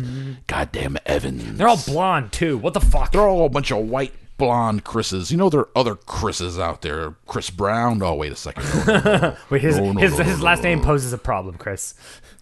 Oh, and his last name. too. wow, that works both ways. God damn it, Chris Brown. Woman beating motherfucker. Piece of shit. Fuck you. Fuck you. We're we're hating a lot of people. Waiting on Chris Brown. Waiting on Rush Limbaugh. Who else? Need, who else needs hating on? You let us know. Uh, text us. Uh, one for yes, two for no, and we'll respond. is that for, is that the email? Yeah, that was it. Oh, that's it. All right, thanks, Sky. We appreciate it. Yeah, Rami Malik. That's a weird fucking face, bro. I agree. That's a great. It's a great email. Um, I mentioned patreon.com slash crespity. So, right, guys, go sign up. We just, well, actually, technically, we are finishing February this week. Yes. are. Fantastic month of February. Had a lot of fun. And then uh, March will be kicking off with some good stuff, too. So, patreon.com slash crespity. So, go check it out today. And uh, Facebook, if you are on Facebook, you really should get off it. Delete your account first, delete your parents' account, and then delete the app like off their phones and off their computers and shit, so they can't figure out how to bring it back. And then, oh, and then also maybe even like get them hooked on TikTok to distract them.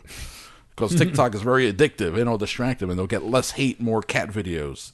Uh, that could be a good thing for all of us. Uh, also, follow us on TikTok, Cinema Crespity. So, the uh, if you're not going to quit Facebook, then join our Facebook group.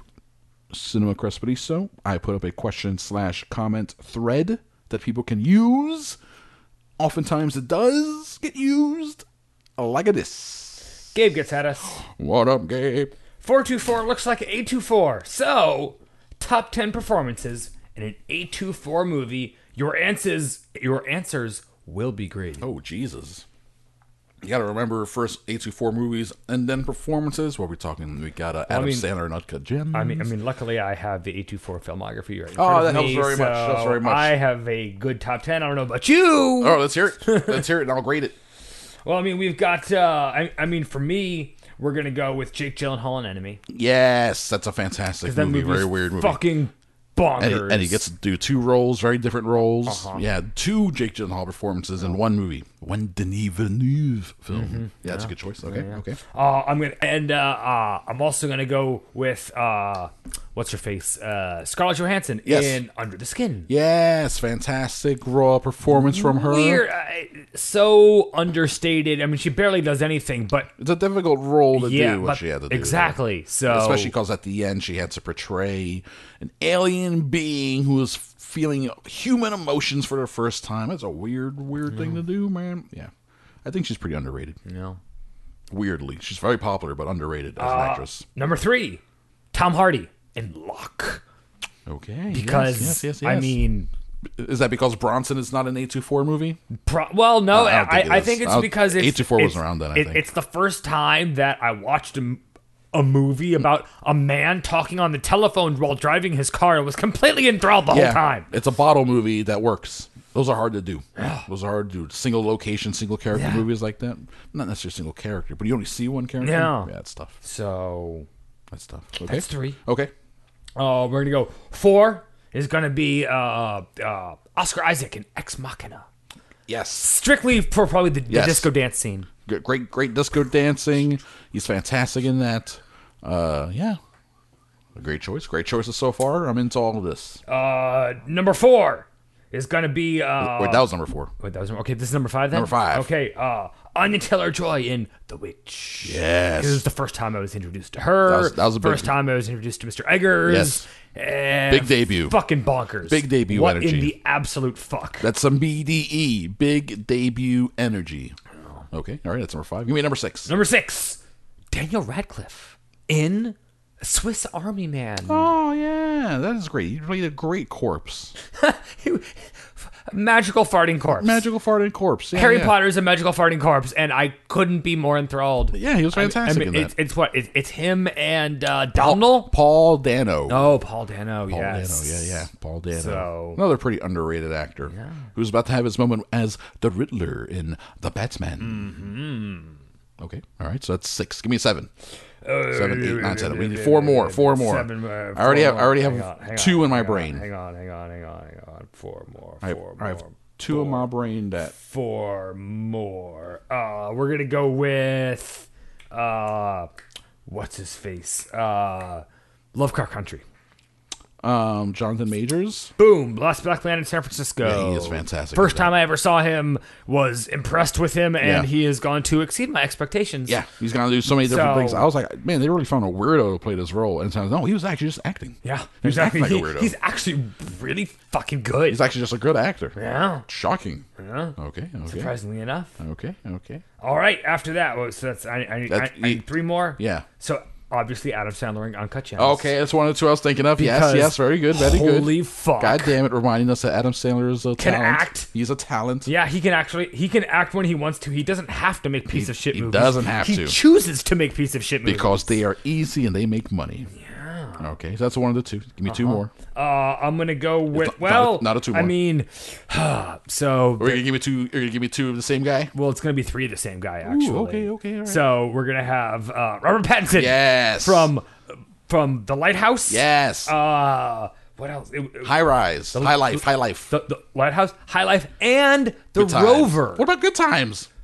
Was Good Time in 824? Fuck yeah. Was it? It's on the Yes. list. It's on the list. It's on the list. It's on the list. But the Rover is. Rover's so good. Yeah, he What's played- that guy's name? David Michaud. I don't know, is but the name of the director. he played a fucking waterhead in that movie, and I was convinced that he was a waterhead. yeah, he did. that, was, that was pretty fucking. Like, dope. man, you play a really good dummy. He's fan. He is absolutely fantastic in uh, in all of those movies. Why? Why is he so good? And why are we just getting to this now?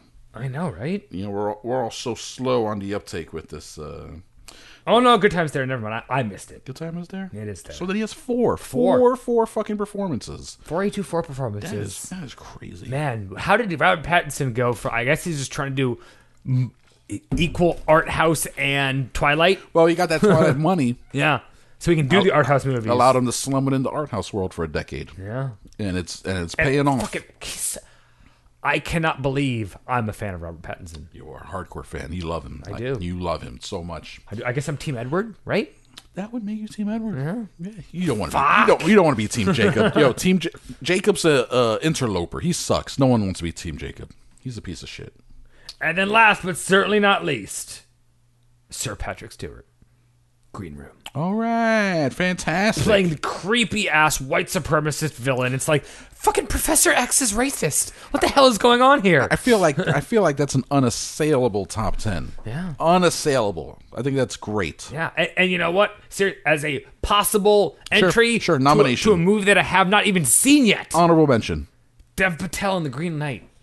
Oh, Every yeah. time I see that fucking trailer, I'm like, I need to see this goddamn movie. Yeah, David Lowry's- Just fucking let, let David me watch Lowery's this Green fucking Knight, movie. which they keep pushing for a theatrical release, so they want people to see it in theaters. I know. Uh, I'm pumped. I'm pumped for that. So Okay, fantastic list. two four. Fantastic list. A24 doing it again. Thank you, A24. Thank you, Gabe. Thank you, Gabe, for the question. I appreciate it. All right, let's see here. Uh, I got my email. So where did my? I just had it, and now it's gone. Did I delete it by accident? You deleted it. Oh well, then the episode. Um. All right, let's see here. I got 121. Oh, well, this- these are a lot of stories and not a lot of time. So, Juicy Cogburn, I think I have about a, a little over a minute per story. Burn through him, buddy.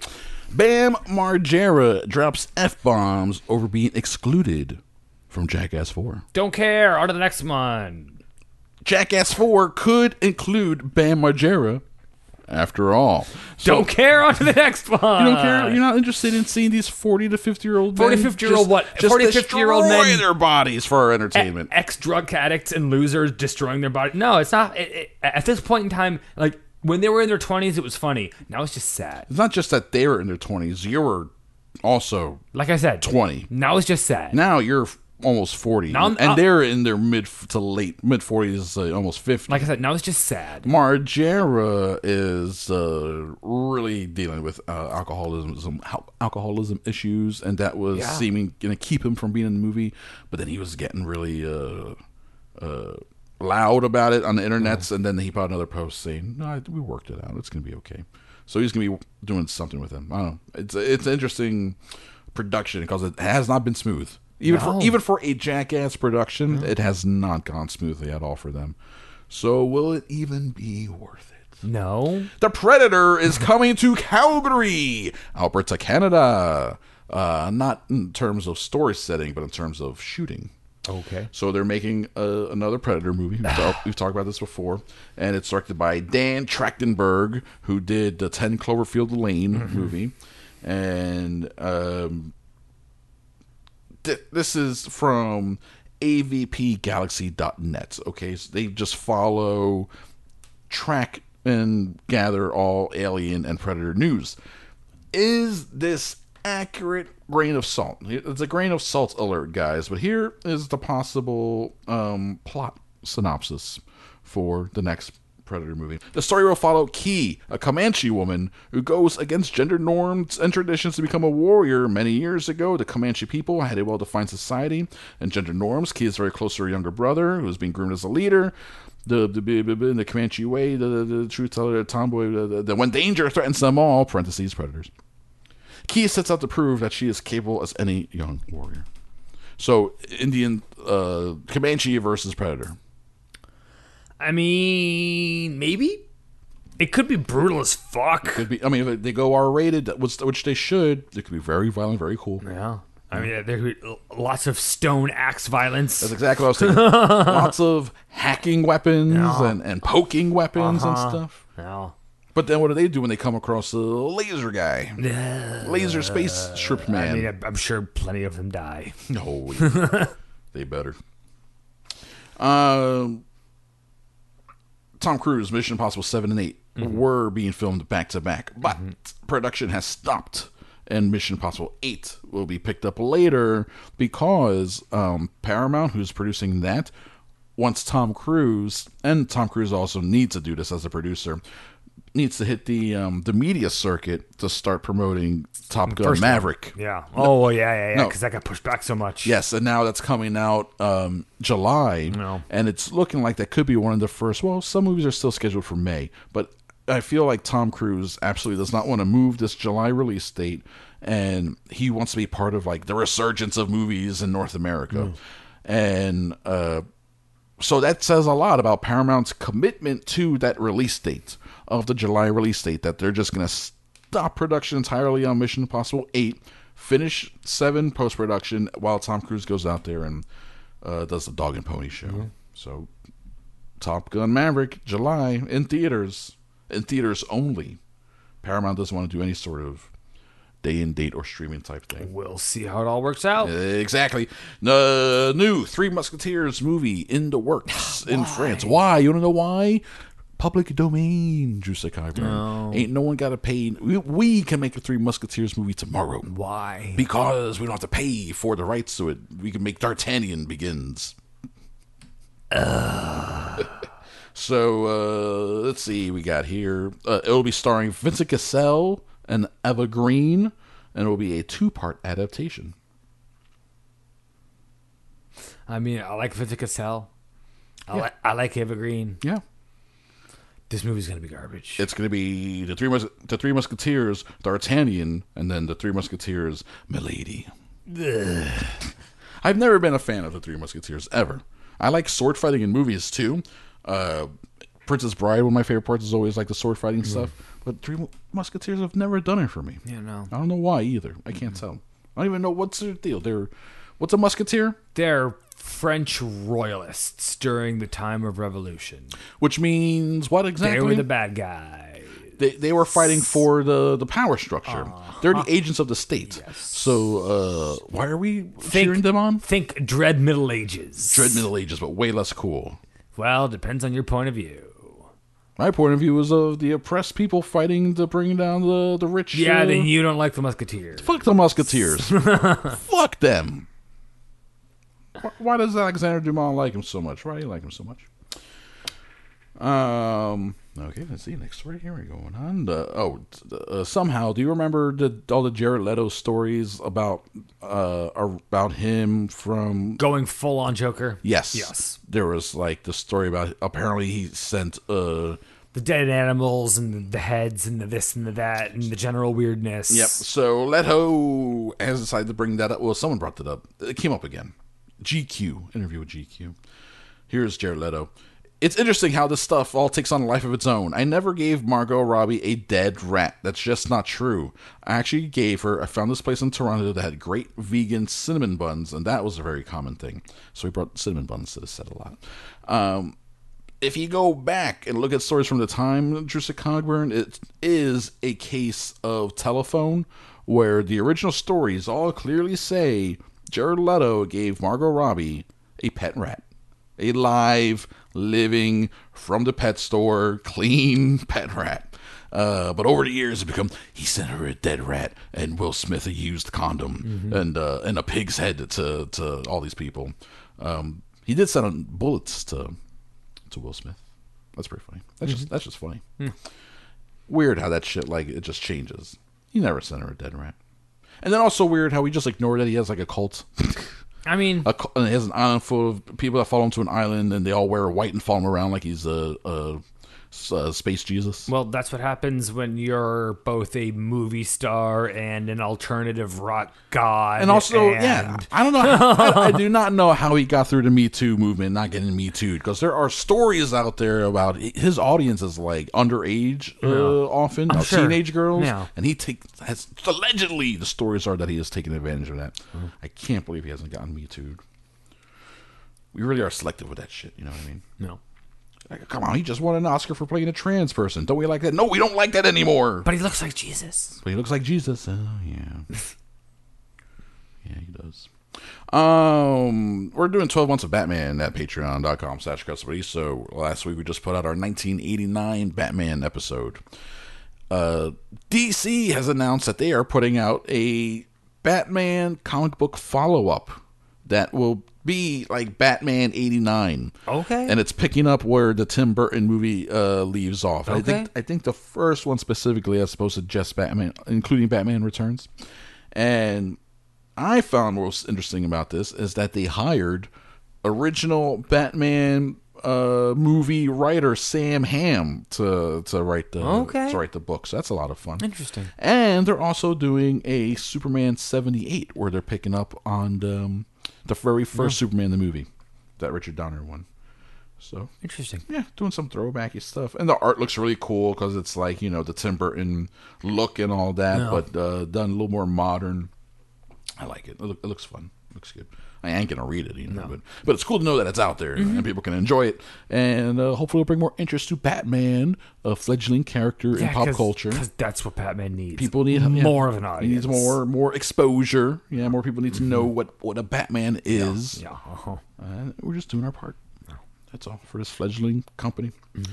Uh, how are we doing? on- Oh, we're doing pretty good. Donald Glover strikes Amazon deal. This is a big deal Okay. here.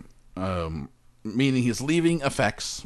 All right, he's been at FX for a few years now, and it's a multi-year deal that will. Let's see, this is from the Hollywood Reporter. Eight figures overall part of it, I believe, includes how he's producing a TV remake of Mr. and Mrs. Smith Okay. with Phoebe Waller Bridge from Fleabag. Oh, okay. Yeah, so Glover, Waller Bridge, Mr. and Mrs. Smith. So it's gonna. So it's actually gonna be funny. It's actually going to be good? Question mark? Yeah. Yeah, it could be re- that could be really good. Uh, those are two um, very talented people working together. Uh, part of this deal, a content channel of sorts that will spotlight Glover's work and other curated content on Amazon's Prime Video Hub. Uh, and then it goes on to talk about Guava Island, which is also an Amazon Studios production, and other stuff. So yeah, Cool. Malia Obama's working on something here on one of his projects. His executive producing projects. One that's coming together per THR, a potential series called Hive, which is set to revolve around a Beyonce like figure and stem from writer Janine Neighbors, who worked on Watchmen. This series has already got a writer's room together with none other than Malia Obama among those working on the series. Well, Oh, man, I know the Obamas have gotten into production. yeah, so- well, the parents have. yeah. I guess these kids are in college now, right? Duh. Damn, they're not- So they're gonna follow in their parents' footsteps. They're not. They're not kids anymore. Yeah, it's crazy. Uh, meanwhile, Atlanta will still be happening at FX with seasons three and four in the works. Obviously, now a big part of the problem is that since Atlanta has debuted, not only has Donald Glover's star risen even further, but Lakeith Stanfield, Brian Tyree Oh, God. Henry, Yeah, I and was about to Zazie Beats say. are all like just legit stars now, yeah, yeah, yeah. in demand stars. It, it was a lot of fun watching that show and then seeing all of that massive talent explode. yeah, just Like, everywhere. Who, like who the fuck are these people and why aren't they doing more? Oh, they are doing more work. Oh, here they all Yeah. are. Oh, now I know their names. How- who are these people? How come I don't know their names? Two years later, I know all their names. I know who- exactly who these people are. They're great.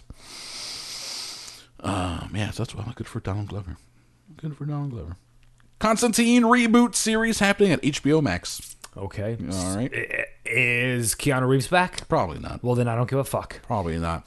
Uh, just like that reaction, Drew, there are going to be people out there who whoever played Constantine on the NBC series. I don't care. If he doesn't, if he's not cast for it, there are gonna be people like, ah, well, then they fucked up because Yeah, they, no. because they don't have that guy. Yeah, no.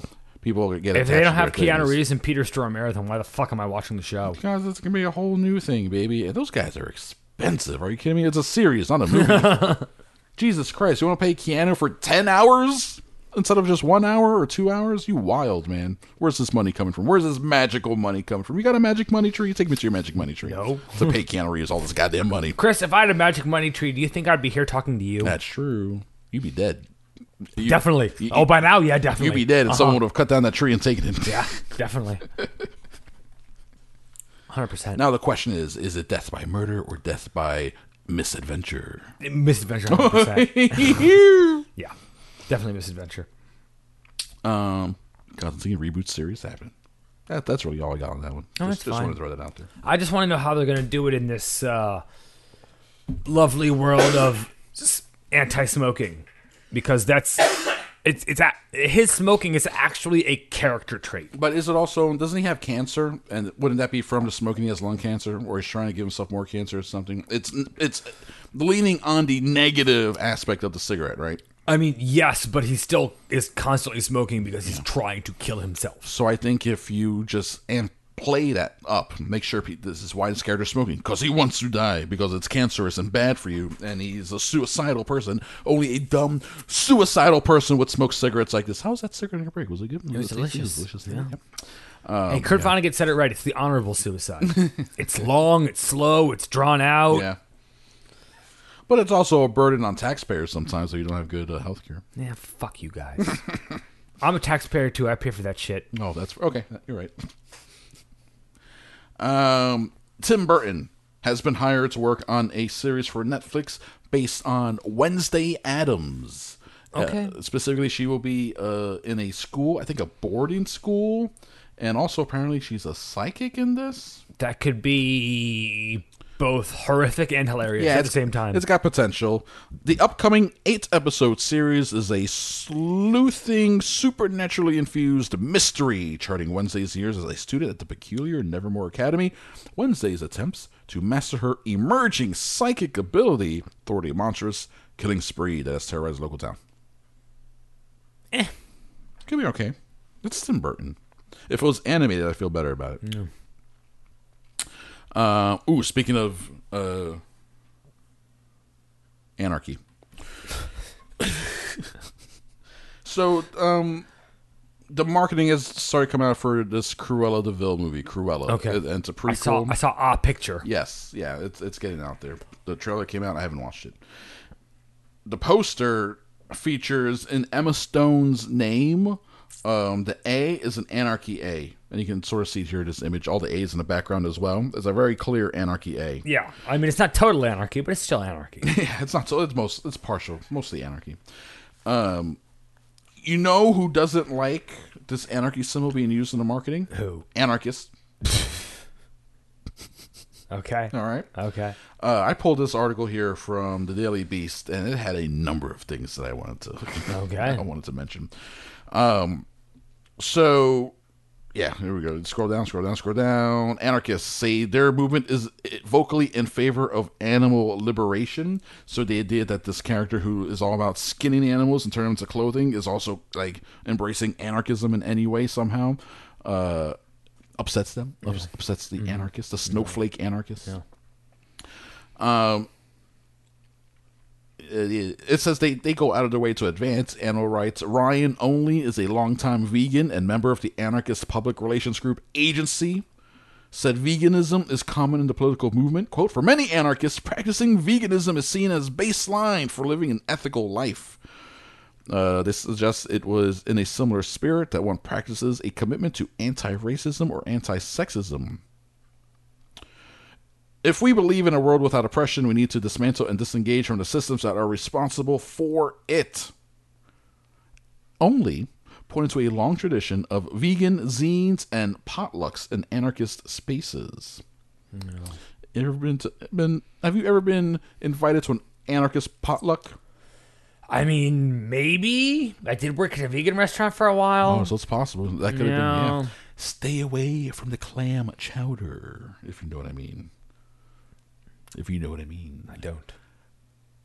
I'm talking about jizz. Anarchy! The jizzing in the clam chowder, and then there's a potluck. Okay. That's what I imagine an anarchist potluck is like. Just everyone sabotaging each other's food. Because it's anarchy, bro. Woo! We're breaking down the social structure of this gathering of people giving each other food, Okay. of uh, questionably questionably prepared food. Very questionably. Anarchists are just modern hippies. They're dirty. Yeah, dirty, dirty. Anarchists oppose hierarchies, most famously governmental and class disparities, Mm-hmm. but often between species as well. Um, oh, and then people started talking about like this one really goes overboard, talking about how Disney himself is rumored to have been a Nazi sympathizer, Uh-huh. which is uh, Yep. that's up for debate, really, and not. I don't think that's true at all. I'm all about. And a- and I'm a- all about tearing down old white dudes. And That- and, that and doesn't seem- according to uh, Robot Chicken, he also wanted to feast on Elian Gonzalez. So Oh, yeah, that's that's true. That's true. Alien Gonzalez. Elian, It's in his name. We all know he's an illegal alien. Go back to Cuba. Wait, where is he? What happened to him? I have no idea either. They raided that house and took him. And then like they edited the photo and put out the edited photo Yeah. wi- without the people with the guns or something. Yeah. And then we're like, wait a second, we saw the original yesterday. we're not that stupid. or are we? Or are we? Um, the movie takes place during the '70s UK punk movement, hence the uh, leaning into the anarchy type thing. No. Um, So what? She's really into the Sex Pistols. yeah, yeah. She really likes um, who is uh, the Clash. so uh, anarchists, not happy with Cruella. Anarchists, not happy with a product but from a mega corporation. Go figure. That is crazy, isn't it? That's weird. Yeah. Um, is there another thing in here? Now, I'll just go ahead. And, we're, we're quickly running out of time for the rest of this episode, Juicy Cogman, because we have to talk about that Mortal Kombat trailer. Did you see that shit? I did. Did I you did. see that shit? I did. It looks like someone's actually kind of taking Mortal Kombat seriously. like, like seriously, but not too seriously. Yeah. Like, we're, we're gonna stab a motherfucker with an icicle made of his own blood, Yeah, exactly. Yeah, and, yeah. and we're gonna include the "get over here" and all that shit. Well, yeah, yeah. But the actor playing Scorpion is like old man, and it looks like like some sort of weird like metaphysical samurai of sorts. Yeah, yeah. some, Like- some of it looks really weird. I like that we get the origin of Jack's arms. yeah. That, that was fun. Like when, when the episode, when episode, when the trailer started with a with a black dude getting his arms busted like that, Yeah. I was like, "Whoa, that's intense!" And then later you see him with robot like, arms. Jax. I was like, "Oh, that's fun." Yeah. it's literally fun. Um, it, it does look like an interesting movie. Yeah. and I like that they put out a red band trailer. Like, I mean, we- I'll check it we- out. Like we have to show people this movie's gonna be. Well, yeah, fucking it's gonna be crazy. fucking bonkers. Yeah. I mean, I, I I will watch it. Yeah, I'm definitely gonna watch Will it. it be as bad as the first one? Probably, but I'm still gonna watch it. I don't know. That first one's so bad. Yeah, like- and it's not even R rated, is it? No. no, No, it's I think not. this one's gonna be better. But it's it, somehow it's better than Street Fighter. yes, Mortal Kombat. Yeah. Ah, Yes, Yeah. yeah. Even even Jean Claude Van Damme, coked up Van Damme, couldn't say that movie. He no. he doesn't remember making it. Raul Julia's in that thing. I remember watching it and walking out of it That's amazing. at the tender age of whatever the fuck age I was. You'd be I 12, saw it in theaters by myself and walked out halfway through. you'd be 12, 13. Yeah, Even by then, I had, I guess, taste. sort of en- en- enough to be like, this is It's- bad. this is uniquely bad. Joaquin Phoenix to team up with. Uh, we already talked about him a little bit. Ari Aster. no, you, you mentioned Eggers. Eggers. Ari Aster uh, team up with Joaquin Phoenix for uh, his new movie called Disappointment Boulevard. Okay. Which is be careful when you name your movie anything disappointment Yeah, or uh-huh. if you use the word hack in your title. You get playing with fire when you do that shit. Take a trip down to Disappointment Boulevard with Disappointment Boulevard. Like the, Exactly. the headlines write themselves, guys. Be careful. Be careful, careful. Um, there's nothing known about the plot or anything. Of course not. All, all we know is Joaquin Phoenix and Ari Aster, which both of them are like, okay, I'm in. Okay, I'm intrigued. It, it could still, you never know. Is uh, you were never really there here, whatever that title was. Was that an A 24 I don't know. That could be an A 24 Almost an A 24 is neon. They're like A 24 light because there's they produce some really fun stuff and put some interesting things out there. When neon pops up, I'm like, all right, all right. Oh, this could be fun. And then when Braun films pops up, I'm like, okay, What? I'm like, okay, I can do a Braun, I can do a Braun. What was Possessor? Possessor is neon. Oh, of course. So that's just neon, which is why it's on Hulu. Yeah. Um, Amazing Grace is neon, which shows you their range. No. they go from Brandon Cronenberg to Aretha Franklin documentary. Um, and then when STX Entertainment pops up, I'm like, God, did I throw my sandwich on the floor? like, God damn it, I'm about to waste my time here with another Terminator movie. Um, is that a booger? There you go, booger. Timo. T- I don't know how to say this guy's name. I'm not going to butcher it. Uh, but it's a guy, I believe he's a Japanese director who's made some uh, pretty well regarded films. I think horror films mostly, Japanese horror films. He has been hired to do the, uh, I guess you can say, American remake of Train to Busan. James Wan got the rights to do a, the remake. He's producing it. And he hired this guy who did the movies, May the Devil Take You and The Night Comes for Us. Oh, okay. So, uh, I mean, Trinity Busan was great. it's a great movie and while i'm not I- i'm you know always the initial reaction when there's like the american remake of the hot hit that's only a couple years old it's like obviously you want to be cynical about that kind of thing but in this case by, by choice of director, the fact that James Wan is working on it, maybe they're they'll make like a, a cool, fun train zombie movie. It could. And sub train to Busan is going to be trained to uh, Topeka. Okay. That actually works. Train to Topeka. Sure. Yeah, shit. Someone's gotta get the you gotta get the Topeka somehow. Three T's. Hideo Kojima, uh, video game mastermind behind all the Metal Gear Solid games. Also uh, has a small cameo in Cyberpunk 2077. Yeah, yeah, that's how intertwined in video game culture he is. Has a book called The Creative Gene that's getting an English language translation, and it's uh, mostly a bunch of essays about all the things that inspired him, all the movies and TV shows and music that he likes. He's a huge culture uh, uh, connoisseur. It is going to be so wacky and jumbled. It's gonna be all over the place. He has made the weirdest fucking video games and he put, in the world. And he puts those influences like directly into the games. Like Yeah, but- in, in Death Stranding, you can walk around and pick up items, and it's just like this is Hideo Kojima's favorite like album. like I said, like, I mean, it's like I- breaking the fourth wall type stuff. I'm surprised that his games are as popular as they are for as fucking as weird, weird as they are. as they are. so for people who like him, the creative gene. Oh man, Jerm, I pulled a story because I thought you would get a kick out of this. Denzel Washington, um, you know, get into directing more lately. Uh, has here a bit of advice that he got from Steven Spielberg on making movies. Here's Denzel Washington. Steven told me years ago when I was nervous about making movies.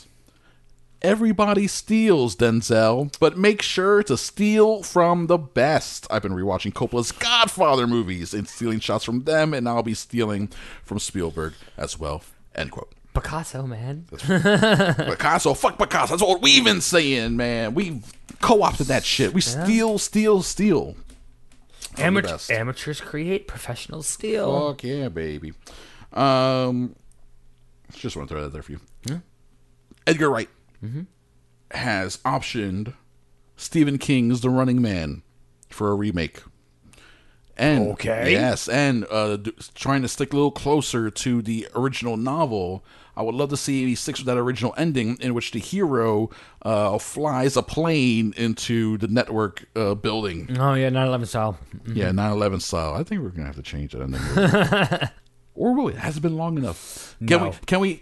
At the same time, never forget, but also go back to crashing planes into buildings. Y- y- You have to be far enough away from the actual date 9/11. Yeah. and yet, I mean, you can't be too close either. I don't think so. Oh, man, it's gonna be a tough one.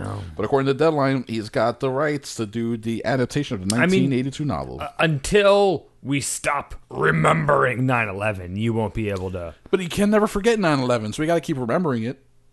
keep tearing off that scab every fucking year. Yeah, Never man. let the wound heal. No, why would I want it to heal? I needed to fester. It smells like almonds. Um, all right, we're getting close to the end here of this list of stories, and yeah, we're past the hour and a half. So, uh, real quick, home improvement fans from the '90s might be interested in this. I might actually give a a, a looky, a looky loo. But there's going to be a home improvement style um, competition show. Uh, you know all these goddamn shows. People build something and then you have they're, and they're judged. But it's hosted by Tim Allen, and he asked Richard Karn, who was Al on Home Improvement, to co-host with them. So it's Tim Allen and Richard Karn together for the first time since Home Improvement. Uh, in the vicinity of like tools, and it- it's essentially like an unofficial Tool Time spinoff. If Tim Allen goes, oh, oh, oh, oh, oh, I'm out. If he does that, I'm not interested. But if uh, Richard Karn says, "I don't think so, Tim," at least once, Yeah, then I'm. If, I'm in. If Richard Karn plays Al, Yeah. and then Tim Allen doesn't play Just- Tim the Tool Man, he just does Tim Allen. then I'm okay with that. Yeah. But the second I hear, "Oh, oh, oh, oh," I'm, I'm turning the fucking show off. he's gonna grunt. He's gonna grunt one. Someone's gonna show like, "Oh, that- there's, this has more power," and he's gonna go, "Oh, No, it's gonna happen." no. He made so much money doing that. He made money doing that. Jeff Foxworthy with the whole "You might be if you stare at a box of orange juice because it says, look at me, I'm sexy. You might be a redneck." Is that how that joke went? I had the books, I had the tapes. If someone screams "hoedown" and your girlfriend hits the floor, You you you might might be be, a redneck. dating a prostitute. Well, that Wait too. a second. What? yeah. Uh-huh. if your mailbox is made out of used car parts, If your mailbox is full of twigs and berries, you may be having sex in the woods, and therefore, and therefore you may have an infection. therefore, you should go to the hospital and get that checked out real quick, cause that, that might be okay, bad. not funny, Chris. the AMC debuting their first ever animated series. Okay. and it's going to be an animated um, sci-fi drama called Pantheon. And listen to this cast. Um, they just added in smaller roles William Hurt, Maud Apatow, and Corey Stoll. Stoll, that's hard to say. S T O L L. Based on a collection of short stories about uploaded intelligence. Uh, Pantheon focuses on Maddie, played by Katie Chang, don't know who that is, a bully teen who receives mysterious help from someone online. The stranger is soon revealed to be her recently deceased father, whose consciousness has been uploaded to the cloud following an experimental destructive brain scan. He's the first of a new kind of being, uploaded intelligence, so it's like her. Mm-hmm. It's like her. That's what's going on here. Uh, a global conspiracy unfolds that threatens to trigger a new So, kind of world so war. does that mean Scarlett Johansson is going to fall in love with Brian Cox and leave? Yes. Yes. Oh. please. and leave Joaquin Phoenix alone. I hope so. That'd be amazing. Um, show will be starring as well Paul Dano, Rosemary DeWitt, Aaron Eckhart, Ron Livingston, Scoot McNairy, Kevin Duran, and a bunch of other names I don't know. Uh, so that's coming soon. AMC Pantheon animated series. Drew Cogburn. Interesting. Bad Trip, the Eric Andre hidden camera comedy that he did with um uh some of the guys who produced like Bad Grandpa. I think it was Jeff Tremaine really, because he's like the Jackass and Bad Grandpa and all that stuff. That finally got sold to Netflix. Okay. Coming out here in March, just a few weeks now. We'll get to see Eric Andre's Bad Trip. Um, Gareth Evans, director of Raid and Raid 2. Uh, he has a Netflix movie coming called Havoc, and it's a crime thriller starring Tom Hardy. And the synopsis involves lots of punching and kicking. Okay. So imagine a Raid type movie. Looks like I'm watching that. Yes, a raid type movie, but with uh, old Tom Hardy here. Grunting and punching us away. In Havoc, after a drug deal gone wrong, a bruised detective, Tom Hardy, must fight his way through a criminal underworld to rescue a politician's estranged son while unraveling a deep web of corruption and conspiracy that ensnares his entire city. Okay. It actually sounds a lot like Raid 2. Because it involves like gangs and whole city structure, like city politics and stuff like that. I'll watch it. Yeah, I think it's gonna be fun. And finally, last story. This is more of a PSA. Uh, Cinemax's The Nick seasons one and two available on HBO Max. so if you haven't seen it, time to uh, watch it. Mr. Red Sox. Great show. It's a great show. Clive Owen. Uh, I told my parents about it yesterday. They already started watching it. My mom loves it. Three episodes in. She loves Yeah. it. yeah, it's great. Um, we were, I, we I, were fans I, of it. I love the uh, the final episode, the final scene of season one. oh boy, So great. yeah. It's like oh, shit. that that's not gonna bode well. Oh, you're so fun. That's not gonna bode well for everyone. We have a new medicine. It's, it's called It's, heroin. it's from the Bayer Corporation. It's fine. It's medicine. It's good stuff, my man. It's good. It's jolly good stuff. Healthy for you, even. Get you off the cocaine. Get you off that terrible devil cocaine, um, and then you can put it in me. NY6 style. Uh, Drew Cogburn, Chris Crespo. we're at the end of the episode. Cool. So thank you, sir. You're welcome. And you're welcome, listeners. We are done here. We'll be back next week with 425, keeping it alive, the first episode of March. Wow. That means nothing.